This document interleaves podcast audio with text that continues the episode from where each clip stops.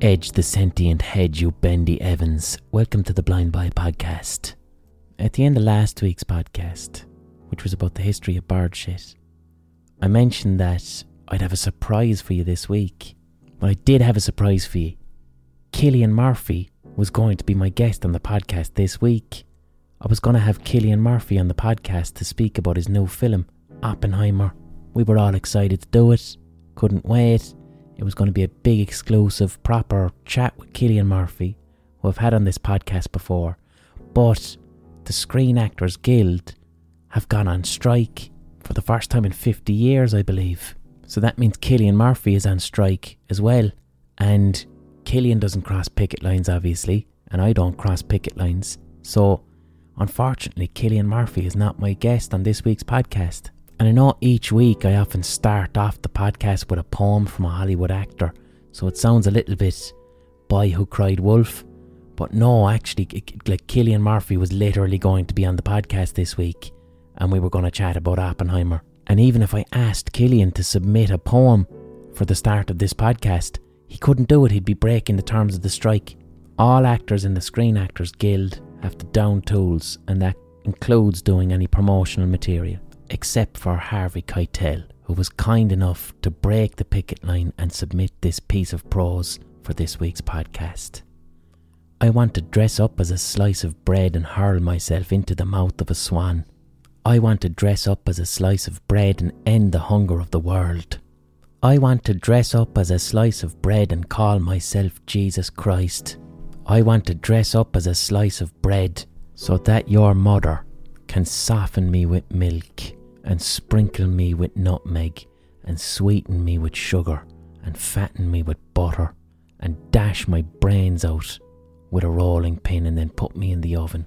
And then I want your mother to hand slices of me out as a morsel of solidarity at the picket lines to all my colleagues who were striking with the Screen Actors Guild and they think they're eating bread and butter pudding, but they're not. They're eating Harvey Keitel. And I laugh inside their jowls while they kill me with their American teeth. So thank you very much to Harvey Keitel for crossing the picket line there and submitting that piece of prose to this week's podcast. But seriously, yeah, Cillian Murphy was supposed to be my guest on this week's podcast. He was on the podcast before, I'm not making it up. He's from Cork. Cillian Murphy was supposed to be on this week's podcast, and I'm hugely disappointed because I love Cillian and I was looking forward to having a chat. And what I was really, I tell you what, I was really excited about. Last week's podcast was about the history of bird shit, and I went real in depth about the history of bird shit as a source of nitrogen, and I demonstrated how bird shit led to the creation of explosives Go back and listen to last week's podcast if you want to hear more detail on this. But a scarcity of bird shit in the 19th century led to scientists discovering how to extract nitrogen from the air. That led to industrial grade military explosives and bombs. Bombs started getting bigger and bigger, and then by World War II, they were like, "These, I think we've made the biggest bomb that we can make." Until a physicist called Robert Oppenheimer stepped in and said, I can make a bigger bomb, a nuclear bomb. And Cillian Murphy is playing Robert Oppenheimer in the film Oppenheimer. So I wanted my chat with Cillian Murphy to be like a part two of my history of bird shit podcast. So this week I don't have a hot take prepared because the interview with Cillian was cancelled at the last minute and I'd been budgeting my time to doing the final edits on my collection of short stories. I'm at the literal end process of my book now at the moment. I mean, the last final tooth comb before it goes off to be printed. And I'm so excited. I can't wait to show you the book. I'm really, really happy with it, and it's quite different to my first two collections of short stories. My last collection was 2019, and I used I used the entirety of the pandemic to just read and read and read and then develop my writing style. But the end of a project, it's always sad, it reminds me of death. The most enjoyable part of a creative project is the bit in the middle, even the writer's block, even the days when I feel like giving up because I can't think of an idea, and then finally the flow hits and I can write. But the joy, the joy of writing a book for me, it's nice to finish it and to hand it over for people to read and to put it out into the world. The fun part of writing a book is the writing, it's the bit in the middle, it's the process. And the way I'm feeling right now, I'm not sure will I take a break. I don't know will I take a break once this book is published. I might just go straight into writing the new one. It's what feels right. When you do any project for a long time and then you finish it, whatever it is, it could be a book, or your leaving cert, or it could be a college degree, or even a massive jigsaw puzzle that takes months to do. Or you could be saving up all your money because you're not happy in Ireland and you want to emigrate. You want to move to Glasgow, you want to move to Brisbane, and you convince yourself along the way, I will be happy then. Once I get there, everything's going to be okay and I'll be happy. And then you arrive, the initial buzz is over, and you're like, is this it? kind of feel the same way I felt back in Ireland. It's just a bit sunnier. When you actually finish it, you get this sad feeling of, is that it now? Is that it? Was that what it was all about? And it's an unhealthy way to view anything. It's this illusion of, I'm working towards something and at the end will be happiness. And that's not how life works. You can never aim for happiness as a goal. But what you can have is meaning in the middle. It's like going to the gym. If you go to the gym and you have a specific goal of how you'd like to look, you'd like to add an inch onto your shoulders, or you'd like to get to this weight. When you get there, there's a little sadness, a feeling of, is this it? And that's not it. The it was the journey in the middle, the conflict, the days where you didn't want to go to the gym, or the days where you didn't think you'd reach your goal, and the other days where you had an amazing workout and you felt great. The end result should be a consequence of all that shit. It should just be a thing that happens when you fully enjoy the process with meaning and purpose. So that's why I kind of don't want to stop. I want to finish editing this book, send it off, and while that's getting printed and doing all the stuff that's out of my hands, I just slowly go back into the process the next book. So the journey hasn't ended. I just reach a crossroads and take a new turn. Oh, I wonder what it's going to be like down here. So, for this week's podcast, because I didn't have time to prepare a hot take, I'm going to answer some of your questions because there's hundreds and I rarely get around to them all. So, the first question I'm going to answer is a question from Ruth, and I'm going to answer this first because it echoes a point I made at the start of this podcast that I want to expand upon. So Ruth asks, Blind Boy, you mentioned on Instagram that a student in Trinity College had done a thesis about your podcast. Can you speak about that? Yes. Over the summer, a student in Trinity College who's doing their masters in modern and contemporary literary studies. They did their master's thesis the student's name was Ola Al Haj Hassan, and her thesis was called The Voice in Authorship Speech and Writing in the Blind Boy Podcast. And I'll just read a little bit from the conclusion of her thesis. It says In this essay, I have closely looked at, or rather listened to the Blind Boy podcast to argue for its place in the contemporary literary field, using excerpts from several episodes. I investigated how Blind Boy's monologues deconstruct the binary between speaking and writing. I also demonstrated how his approach to podcasting as a literary medium invites a return to the sound of literature, recenters the voice in writing, and deepens our understanding of authorship as a performance in which voice and authority are implied. No, I was thrilled and so unbelievably flattered that someone had dedicated their master's thesis to this podcast. And what I was also really happy with is over the past five years of making this podcast, I've started referring to it as as a novel, as a never-ending novel, because I use literary means to write and deliver it. But I was glad to see someone casting a critical eye over podcasting in general. When you hear podcasts being spoken about, they just get lumped into this this one category, podcasts. this person is a podcaster, they make a podcast, which is like saying, oh, they make books. But like you'd immediately ask, well, what type of book? What is the aim of the book? Does it have an intended audience? But with podcasts, like the vast majority of podcasts tend to be interview podcasts.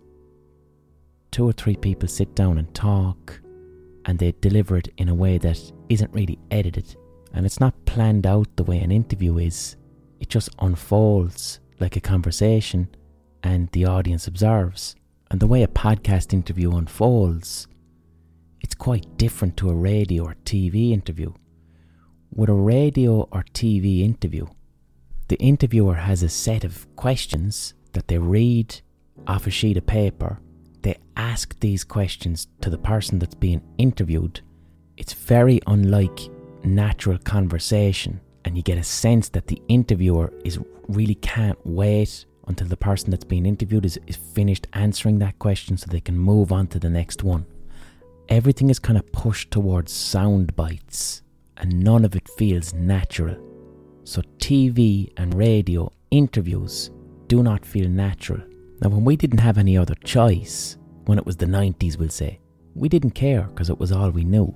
And in 2023, radio and television interviews, they feel uncomfortable and awkward because we're used to listening to podcasts where people can have full on conversations and there's an intimacy there. So, why do radio and television interviewers still do this? Well, because radio and television are their heritage art forms. They're art forms and mediums that still exist even though they're not really relevant. Think of it this way where do you think that comes from? You've got six questions on your sheet of paper, you're interviewing a celebrity, and you're going to stick to these six questions, wait for their response, and move on. Where does that come from? It comes from a time in 1930s, 40s, 60s, right up to the late 1980s. It comes from a time when things were being recorded on tape. So if you work for a radio station in the 1970s and you're interviewing a celebrity, if the interview descends into conversation, rambling conversation, then that's an absolute nightmare for the person who has to edit that interview. Because what they're editing is a huge big reel of tape, and to edit it, they literally have to get an, a razor blade and they have to cut up that tape and stick it together. So in the 1970s and the 1980s, for television and radio, to do an interview that turns into regular conversation could mean weeks of work. It could mean weeks of literal cutting and splicing with razor blades, glue, and sellotape. Is that the case anymore? Absolutely fucking not. Not since digital became a thing in the 90s. But yet, TV and radio still follow a strict format that is rooted in a time when editing meant serious physical labour that took a long time. They still do it because of tradition. Tradition, a lack of critical thinking, and a business model that kind of needs to stay the same way. Podcast interview is very different. Podcasters are the first interviewers, where they're like, I'm going to chat to someone interesting, and if this needs to be three hours long with no edits, I can fucking do that because this is digital.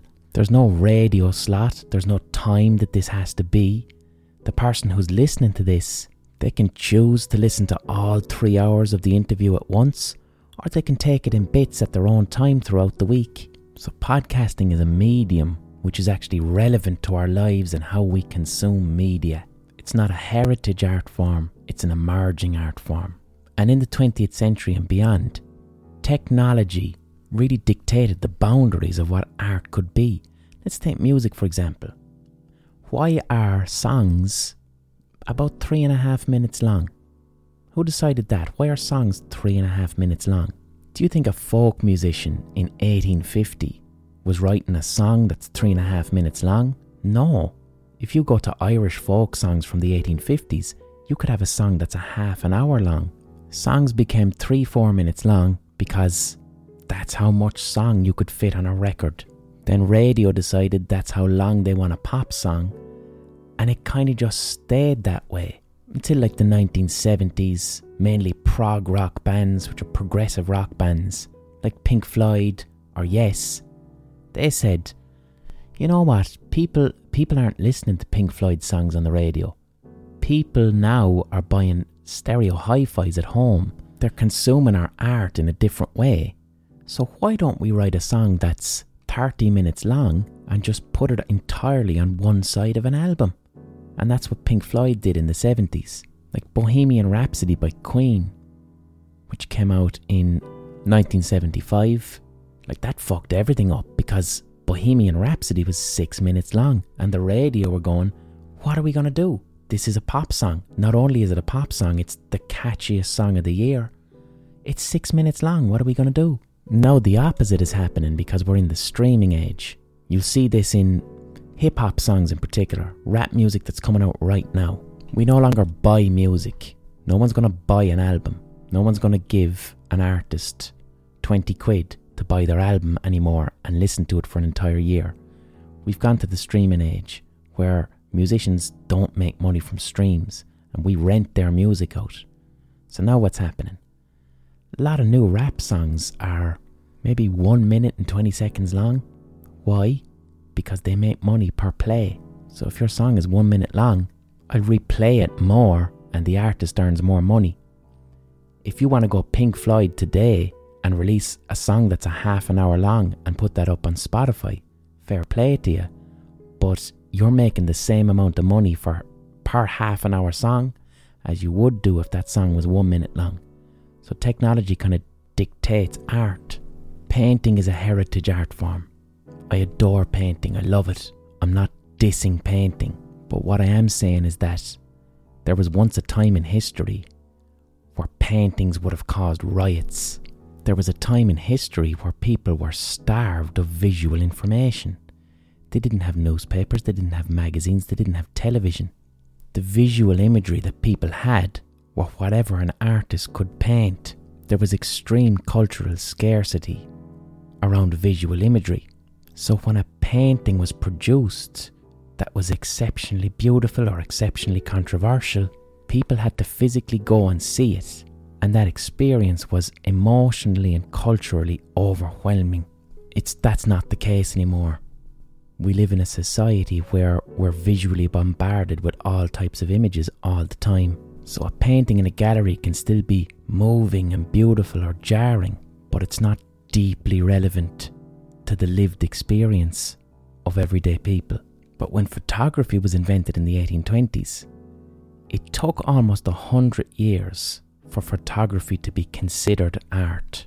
Like here's a quote from an art journal called Brush and Pencil from 1901 about photography. The fear has sometimes been expressed that photography would in time entirely supersede the art of painting. Some people seem to think that when the process of taking photographs in colour has been perfected and made common enough, the painter will have nothing more to do. That's 1901. That person is speaking about photography the exact same way someone speaks about artificial intelligence art right now. Photography wasn't viewed as an art form in itself that could be relevant, but rather this sterile mechanical thing that simply replaced painters. The first ever art exhibition of photography was in the Victoria and Albert Museum in London in 1858. It took 38 years from the invention of photography for the V&A Museum to put on a photography exhibition, and even when they did, it was deeply controversial. This is not art. Fuck off. In in America, they didn't have an exhibition of photography as art until 1924 in the Museum of Fine Arts, Boston. That's 100 years after the invention of photography. Why does it take that long? Fear lack of critical thinking and the fear of something being replaced and the need to diminish this new art form, that fear driving the emotion of fear which gets in the way of critical thinking. In 2023, do we consider photography to be an art form? Absolutely. Photographers are considered some of the greatest artists of the 20th century, but photography is now a heritage art form. I mean the literal taking photographs on film, developing them in a dark room, printing them, putting them on a wall in a gallery. It's still done. Incredible work is still being made. But that specific process, which was once highly radical, is now kind of not really relevant to the lives of everyday people. You have to go out of your way and go into the photography exhibition and see it there on the wall and appreciate it as a heritage art form. Stand up comedy is a heritage art form. Am I shitting on stand up comedy? Absolutely not. There's incredible stand up comics. But it's not full on relevant to the everyday lives of people. In the 50s, let's say the Lenny Bruce era, people went to see stand up comics because they were saying shit that you wouldn't hear anywhere else. It was really relevant to people's lives. Going to stand up comedy was part of the, the fabric of life of everyday people. Now, less so. It's a bit like going out of your way to see some paintings in a gallery or going out of your way to see a photography exhibition. TikTok comedy, different story. TikTok comedy still uses the mechanics of stand up comedy it's still joke telling, but it's on your phone, it's in the algorithm, it's of a certain length, and the medium is highly relevant to the lives of people in 2023. And this is where we get to podcasts and books and literature. Books are kind of a heritage art form. I'm not shitting on books. I'm writing one at the moment. I love reading books, I adore it. But I'm a booky person. I go out of my way to read books because I love it and I enjoy it and I go out of my way to write books because I enjoy writing books. I enjoy writing words that are to be read on a page with your eyes. But if you're on a train or a bus, how many books have you seen in people's hands? Not as many as you saw 25 years ago. People are scrolling through their phones or listening to podcasts. Now, they might be reading books, they might be looking at a Kindle on their phone, or they might have a Kindle. I mean, that in itself, like that book, Fifty Shades of Grey, which was huge around 2011. They say that Fifty Shades of Grey wouldn't have become so popular if it wasn't for the Kindle. Because Fifty Shades of Grey is a sex book. It's about sex. The whole book is about riding. A lot of people up to that point weren't comfortable on a bus holding a physical copy of a sex book. They wanted to read sex books on their way to work, but they're not holding it there, having everyone. It, the shame was too great. And as soon as it was on a Kindle, you could read it all you want and no one knows what the fuck you're reading. So, podcasts are the new medium that are relevant to the lives of everyday people in how they go about their lives.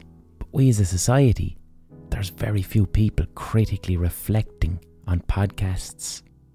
Like I said, they're all lumped into one. People generally think of podcasts as just two people talking into a mic with no editing. Just to comment on the, the complete lack of critical thinking around podcasting at the moment. There's an Irish broadcaster and radio presenter, Ryan Tubridy, and he's involved in a big scandal at the moment with RTÉ. I've spoken about it the past two podcasts. And they don't know whether Ryan Tubridy is going to keep his job on the radio or not. And I saw a journalist, a fucking a journalist, tweet Ryan Tubridy is going to be reduced to podcasting. It took all my power not to respond. It was so terrifying to see a journalist, someone who's supposed to be thinking about this stuff, to have such a lack of understanding of the media that they're, they're speaking about. They hadn't a fucking clue. Like to be reduced to podcasting. If you want to be reduced in 2023, you get reduced to radio. Radio is the heritage art form. Radio is still stuck in an era where they think you have to edit on tape. Radio is static, it's not moving, it can't go anywhere people aren't listening to it. It's propped up artificially. Podcasting, on the other hand, is an emerging field with infinite possibilities for creativity. You can go wherever you want with podcasting if you have the curiosity and creativity. What podcasting doesn't have is prestige, and it doesn't have prestige because it's not a heritage art form. Heritage art forms have institutions around them, and tradition and history but they're rarely deeply relevant to the lived experience of everyday people. And in order for art to actually be vital, to do what art is supposed to do, it needs to be relevant to the lives of everyday people. So, literature has been explored in audio formats for years. Like in the fucking 50s and 60s, they used to get people like Samuel Beckett to write radio plays. And today we have audio books so there are audio formats, shit you listen to, that is considered literature by the people and institutions who decide what literature is. And generally, for a piece of audio to be considered literature, it needs to meet these criteria. It needs to be written on a piece of paper with the human hand and then read out verbatim.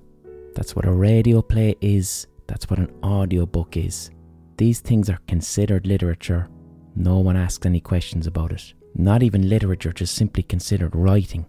If it's written with the human hand and read off a piece of paper and delivered via audio, then it fits that criteria, that heritage criteria. Now, why is this? Why are radio plays written down and read out? Why are audiobooks written down and read out? Why is old school comedy sketches that used to be on the radio before television written down and read out? Does it have anything to do with art? No, fuck all. It has to do with the limits of the technology at the time. It has to do with tape. Why would Samuel Beckett in the 1950s write a radio play and then read it out? Because of the limitations of tape. Every fuck up, every slip up, every mistake, you have to wipe it and you have to go back and you have to do it again in a take. Because the alternative meant literally getting razor blades and glue and sellotape, splicing things together for days. Madness. Same with audiobooks. Write it down first on a piece of paper, read it out. What is considered literature in an audio format today is bound by technology that isn't fucking relevant anymore. So the initial question was how did I feel that someone had done their master's thesis in the literary department up in Trinity, asking the question, Is my podcast literature? I was fucking thrilled. I was very, very happy because that's the process whereby things get recognized as being art. A scholar or a critic or whoever says, Oh, there's an emerging new form of media here, and it's quite different to what we've seen before. I wonder is anyone trying to create art with this new medium? And we're going to have to look with a very cold and critical eye because usually the thing that is art that's happening right now, it doesn't look like art because it's not operating within a heritage art form. And my intent for this podcast has always been artistic. Now, I'm not sucking my own flute there and saying, oh, this podcast is art, as if that means it's somehow great or greater than anything else. That's not what I mean. What I mean is, when I write this podcast, I'm not paying respects to a heritage art form. I'm actively using my curiosity and creativity to be playful with the possibilities of an emerging medium. And what that is, is that's artistic intent. The work asks questions of the medium itself and how it's being consumed and how it's relevant to people's lives. And I know how wanky that sounds. I know that sounds wanky and it sounds like a statement of intent that you'd see at a gallery. But I'm not bullshitting. This is what gives me genuine meaning in life. This is what makes.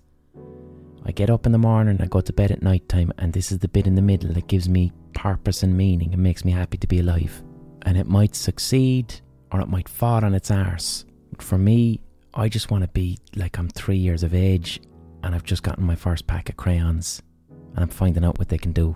So when I say I consider this podcast to be a novel, I mean it. This is an auto fiction novel. But Blind Boy, a novel has a start, a beginning, and an end. Says who? The heritage gatekeepers of what a book is, this physical object that exists in time and space, that has a certain amount of pages that you hold in your hands, is that what a novel is? This novel is process based and uses the never ending medium of podcasting, and it changes and evolves as it goes along. And then the other thing is, with Blind Boy, if this is a novel, should you not like write it out first and then read it? See, if I did that, that would if I did that, there'd be no one listening to this. It wouldn't be relevant to people's lives. That feels unnatural. You want an example of this? Listen to shit American podcasts. Not not This American Life, which is amazing. Listen to the thousands of podcasts that try to copy This American Life. The presenters often write a script on a piece of paper, but they read it out as if the words are just forming in their heads in that moment as genuine conversation and it feels strange and unnatural, but we don't know why. That's why. because they're bringing the irrelevant tools of a heritage art form into an emerging media. Each one of these podcasts is about maybe 20 to 25,000 words. Why would I write that out in prose on a page which is intended to be read with the voice in your mind? Why the fuck would I do that? The only reason I'd do that is if I was beholden to a heritage art form. If I was existing, pretending that I was recording into a, reel to reel, and it would mean taking out razor blades to cut up all my dialogue. The mad thing is, I use technology to record this podcast that would not have been available to me 10 years ago. It takes me about three or four days to record, we'll say, one hour of audio. A good hot take takes about three or four days of recording for one hour, and I might work seven, eight hours a day. The past eight years, we'll say, recording software has gotten to the point that I can I can use recording software with the ease that I'd use a word processor. So I write with my mouth for you to read with your ears. I could start a sentence now and finish the sentence now, and 24 hours will have passed in between, and you'd be none the wiser. I can go into a full a full block of audio that I've recorded and go right into one word, re record that, move it around, I use recording software like a word processor, and you couldn't do that 10 years ago. Not with a file that's like an hour long. My computer would have crashed. I would have had to have owned a computer that would have been miles out of my budget. But now, for the first time, everyone has access to technology where you can record your voice and cut it and edit it and move things around with the exact same ease that you can edit a Word document. So that's writing. Could you do that in the 1950s, 60s, 70s, 80s? No fucking way. It meant razor blades and glue. So, what I try to do with this podcast is, like I said, auto fiction. I use the mechanics of storytelling to take you on a journey each week. And something I'm really curious about that I enjoy doing is blurring boundaries between reality and fiction. My favourite writer of all time is Flann O'Brien. He's an Irish writer who's considered the inventor of postmodernism in literature with a book that he wrote called At Swim Two Birds, which he wrote in the 1930s. In the least amount of words possible, what is postmodernism? It's a piece of art that is aware that it is a piece of art and knows that someone is looking at it. So Flann O'Brien wrote this book at Swim Two Birds in the 1930s. And it's a book that has like three beginnings, a couple of middles, and a few ends.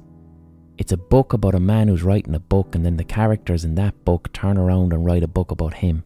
In one part of the book, he goes into Irish mythology, and he's got characters like Fionn McCool. But then in another part of the book, it's an American cowboy story. But what happens throughout the book is characters from the Irish mythological universe end up bleeding into the stories about American cowboys from the 1930s because the characters in the book become aware that they're in a book and someone is writing them. Now, that doesn't seem very radical now, but in the 1930s, this was nuts. It was insane. It was so insane and so strange that nobody took Flann O'Brien seriously. And it broke his heart and fucking ruined his life. But what made that book important is that it was a novel that asked questions about what a novel could be. And when I read that book when I was about 17, that had such a huge fucking influence on me and how I think about art. And that's why I was disappointed that Cillian Murphy wasn't on the podcast this week, because something I really wanted to explore was last week's podcast was a straight example of auto fiction. It started off with me, blind boy, in Limerick City, in Bedford Row, wondering about why there was so much bird shit on the streets. And then I used storytelling, the mechanics of fiction, to gradually go into a tale about the history of bird shit and why it's important to society but also why bird shit was essential for the invention of military explosives and also the large population that we have in the world today. But then this week, I could have interviewed the real life actor Cillian Murphy about the biographical film Oppenheimer, in which he plays the inventor of the nuclear bomb. Because it's a podcast and not a TV or radio interview, I could have steered the conversation with Cillian towards the relevance of bird shit in the invention of the nuclear bomb. Cillian would have engaged me because it's a podcast, there's no rules, and now Cillian Murphy becomes a character in my story about bird shit. At that moment, Cillian Murphy is both the actual real life Cillian Murphy trying to promote his film and also fictionalized Cillian Murphy existing in the Blind Boy universe talking about bird shit. And in the middle of that, then you've got a poem from Harvey Keitel. That poem didn't happen. I made that up. That's 100% fiction. Harvey Keitel didn't send the poem into this podcast. But real Cillian Murphy would have been there. And what excites me about that is that's now meta modernism. The sincerity of modernism. How are you getting on? I'm Cillian Murphy. I'm here to talk about my new film as part of my job. The irony of postmodernism.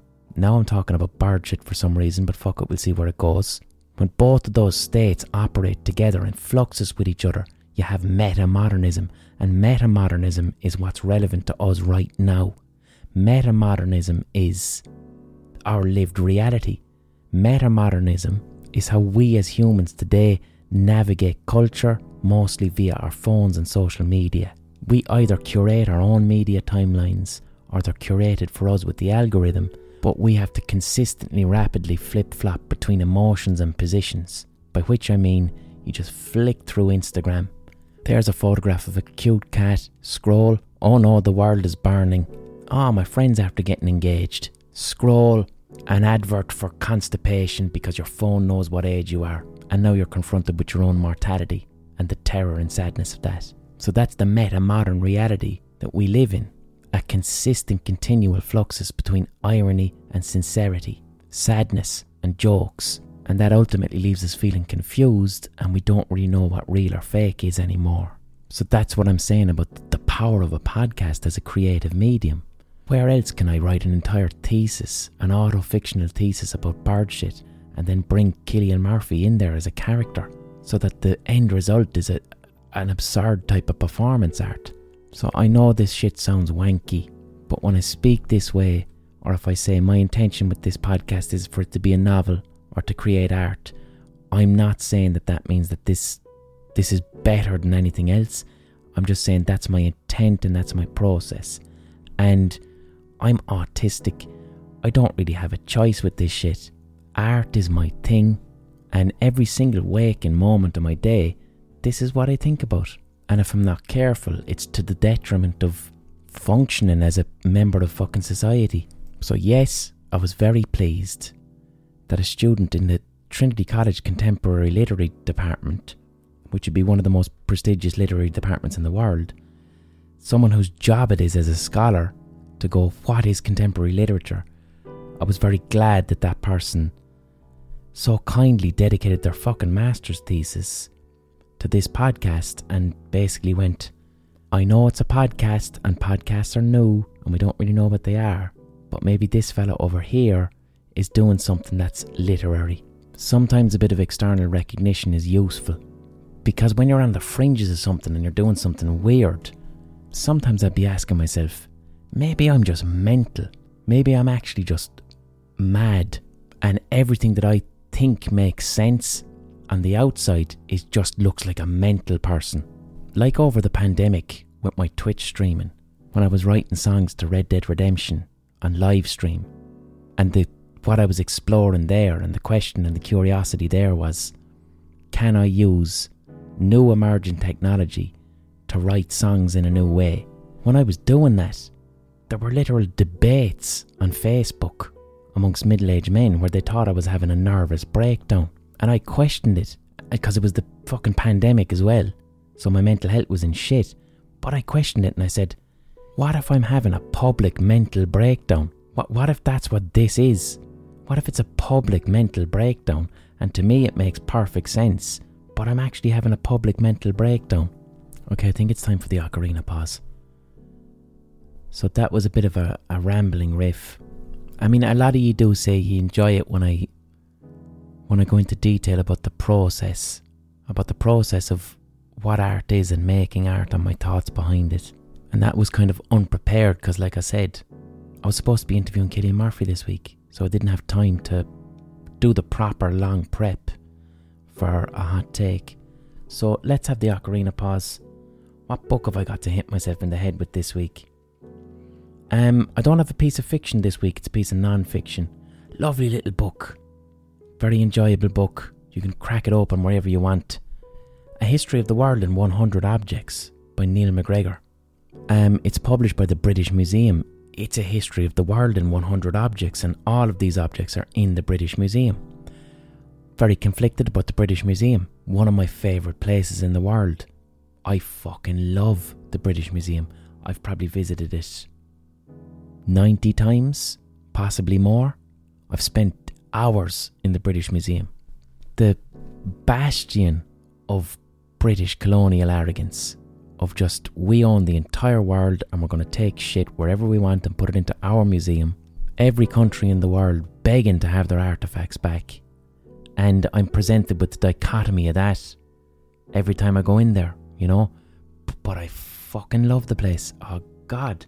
I, I adore it. And this book, A History of the World in 100 Objects, I think I've two or three copies of it. A good day in the British Museum for me. I go in there at nine in the morning with a copy of this book and I walk all around the museum and I visit the objects. I haven't done that in a while now, but 2013, 2014, when I used to do a lot of gigs in London, I'd be doing a 30 day run in Soho Theatre. I'd be staying in London for maybe five weeks. I'd be haunting the British Museum. The workers know me by name, completely free. Just walk in, absorb myself in thousands and thousands of years of history. Incredible place. But, you know, colonialism, it's a strange feeling. It's like buying a hero's dose of cheap underpants in pennies. Getting all these underpants, being thrilled with yourself, but knowing that, like, it probably came from a sweatshop. So I'm going to hit myself into the head with A History of the World in 100 Objects by Neil MacGregor. That's heavy now. That's a bit heavy. It's a book about hundred objects, lads. We'll go gentle. Imagine I knock my knocked myself out. Knocked myself out with a book from the British Museum and then just silence for the last 30 minutes. That's painful now.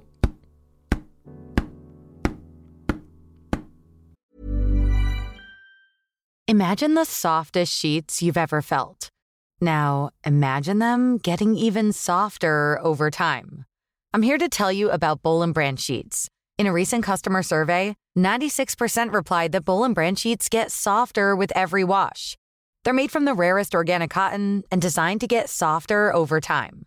Try their sheets with a 30-night guarantee, plus 15% off your first order with code BUTTERY. So head to B-O-L-L and branch.com today. Exclusions apply. See site for details. Cool fact a crocodile can't stick out its tongue. Also, you can get health insurance for a month or just under a year in some states. United Healthcare short term insurance plans, underwritten by Golden Rule Insurance Company, offer flexible, budget friendly coverage for you. Learn more at uh1.com.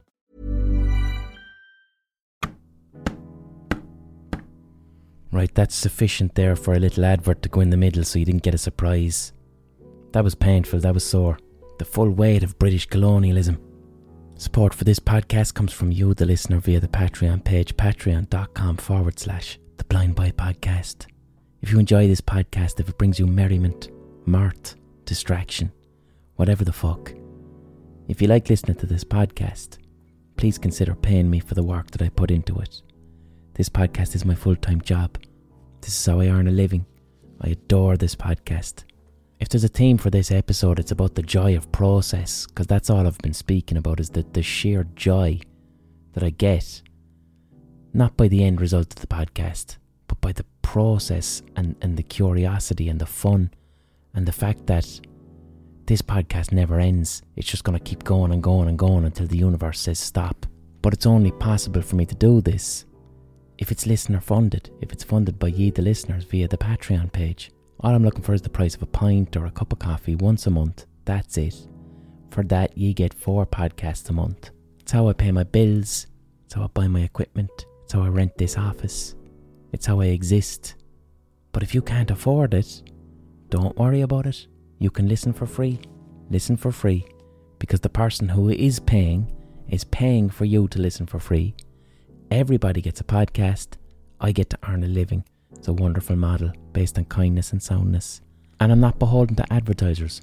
Do you think an advertiser is going to allow me to use the opportunity of a, an interview with Cillian Murphy to steer things towards bird shit? They would cry. They'd be like, We're sponsoring this podcast. You've got Cillian Murphy. Ask him about his private life. Give us viral bites. Get him to say something that'll get mentioned in the newspapers. We're sponsoring this episode, and we need more listens and more attention, regardless of the cost. No, fuck off. I'm to ask him some questions about bird shit, and it's up to Cillian how he wants to steer that. Support independent podcasters. Whatever independent podcaster you enjoy, whatever independent podcaster is doing something creative and fun that you find to be exhilarating, then support them directly.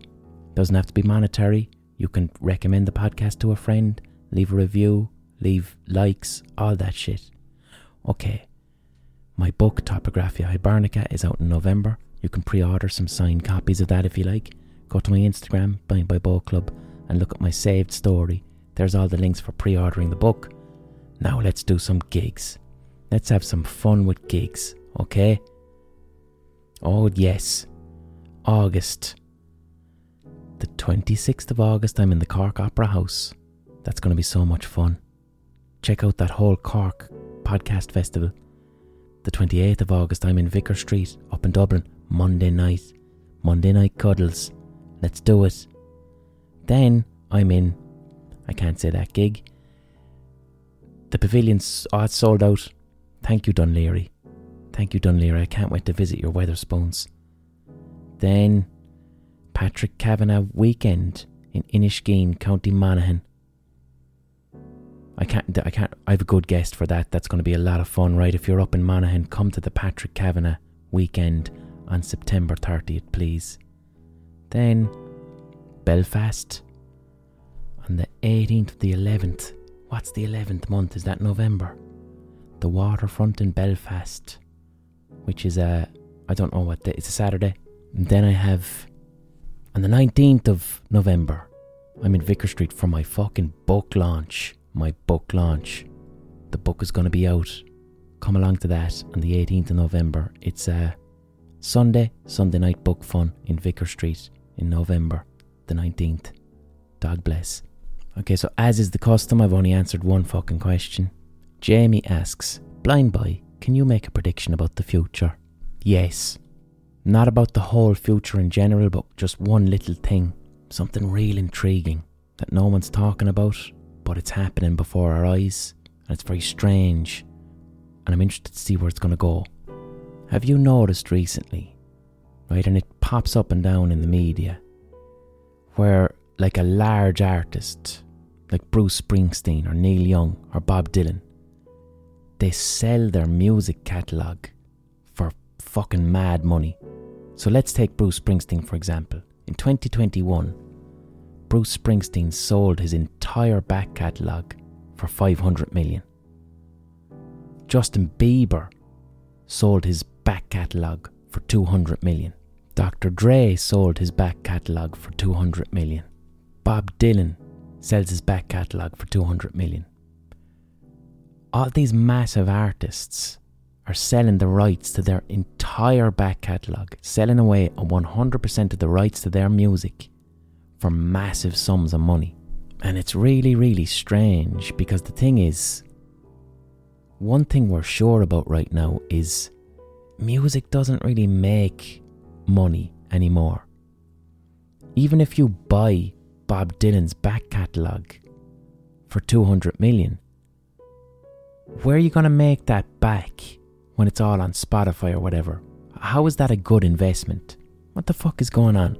And who's buying it? Well, who's buying all these back catalogues? Now, buying a back catalogue means it, it's all the rights. You, you no longer own your music. The person who buys it can do whatever the fuck they want. They can put it in adverts, they can put it in films, they can do whatever they want with your music. It's no longer your property. And older artists, legacy artists, are selling their back catalogues for huge amounts of money. Most of it's being bought by this company called Hipgnosis Songs Fund. Hipgnosis Songs Fund was started by Nile Rodgers. Nile Rodgers, who fucking legend. I mean, Nile. I'd never get my head around Nile Rodgers. Like, I, the man has written so many number one songs, like a fucking genius, and he keeps coming to Ireland to gig. We can't fucking keep Nile Rodgers out of Ireland. There'd be a tiny festival in Thurles, and Nile Rodgers is there. We even have a joke in Ireland where it's like, you need to love this country as much as Nile Rodgers does. He does not need the money. If you can think of a hit song by any artist in the past 50 years, chances are Nile Rodgers wrote it. But he's probably gigging in Mullingar next week.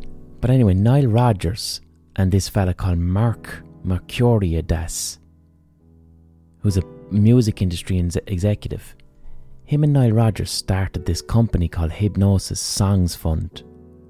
And they're basically buying all these huge back catalogues of massive artists, right? What if I told you that the company that owns Hipgnosis is Blackstone?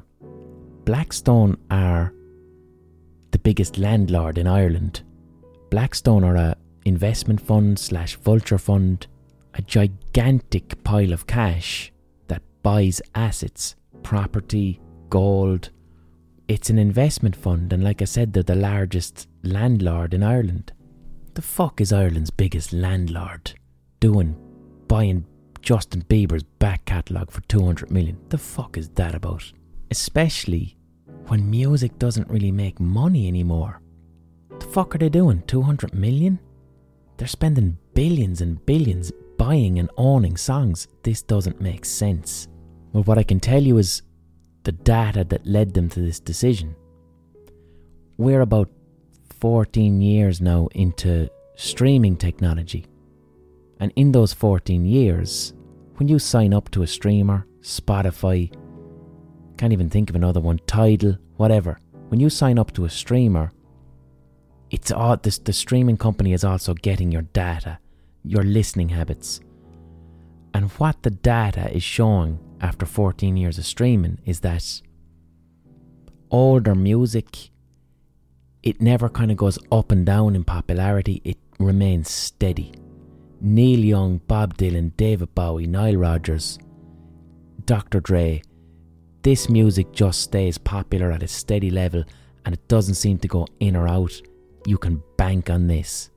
So, this is where Hipgnosis Song Fund and Blackstone, this giant fucking vulture fund, this is where they come into it.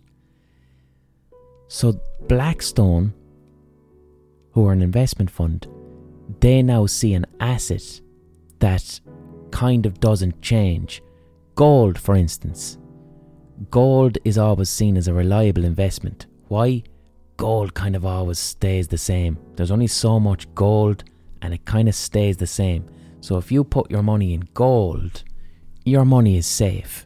It's not necessarily, you're not going to lose a lot, you're not going to gain a lot. It's gold, it's going to remain the same.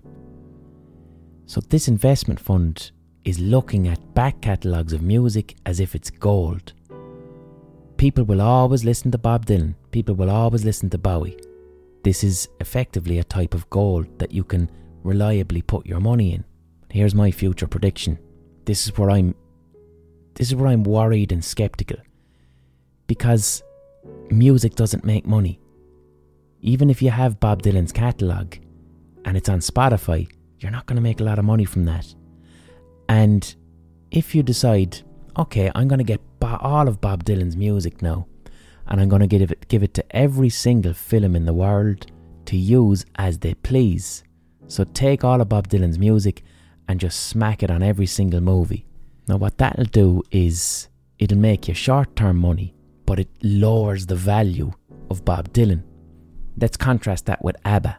ABBA are an incredible band. ABBA are phenomenal, astounding, some of the best songwriting you've ever heard.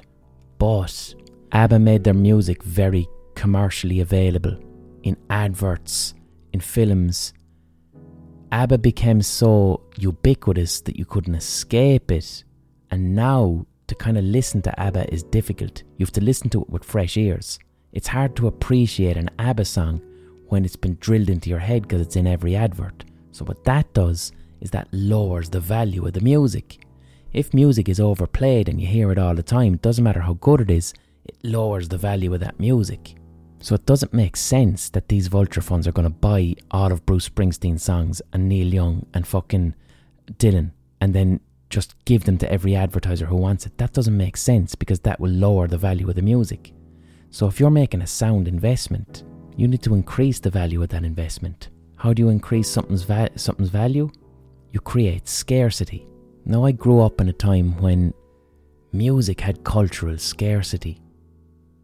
If I wanted, when I was a kid, I started getting into David Bowie when I was about 14.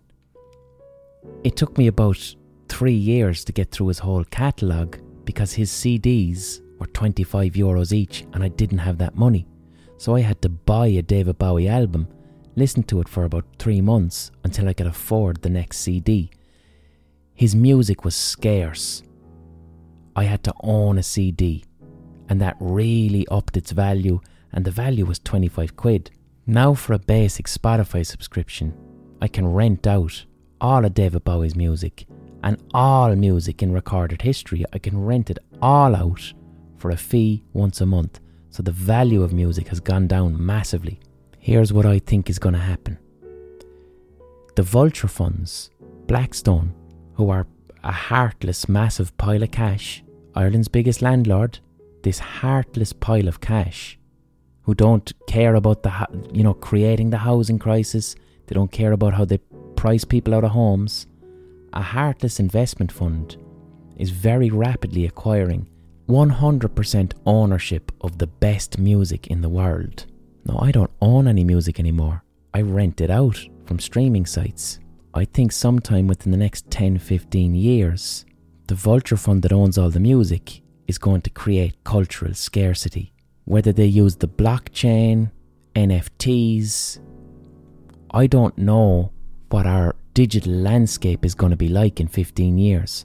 I don't know how much autonomy and control we will have. I think, right, what's happening right now, they're going to get the best music in the world because they're investing billions in it as an asset. They're going to get the best music in the world and possibly make it as rare as the Mona Lisa. They're going to up its value. It's going to become very difficult and very exclusive and very expensive to hear the music of Bruce Springsteen. It's going to involve the blockchain, it's going to involve quantum computing. Whatever technology we're going to have, the people who are investing billions now, the company that's investing billions now, they're going to own some type of infrastructure where they can actually create scarcity with art. And we might not be able to access it using whatever technology we have. Maybe someone might have an old CD player or an old vinyl and you listen to it in the old school way but why else are the biggest vulture fund in the world spending billions on owning 100% music as a an asset that they view as gold? They're going to own it. They're going to create cultural scarcity. They're going to up the value. We're still going to want it. We're always going to want David Bowie's music and fucking Bob Dylan's. That's what's going to happen. It'll be NFTs, it'll be blockchain, I don't know.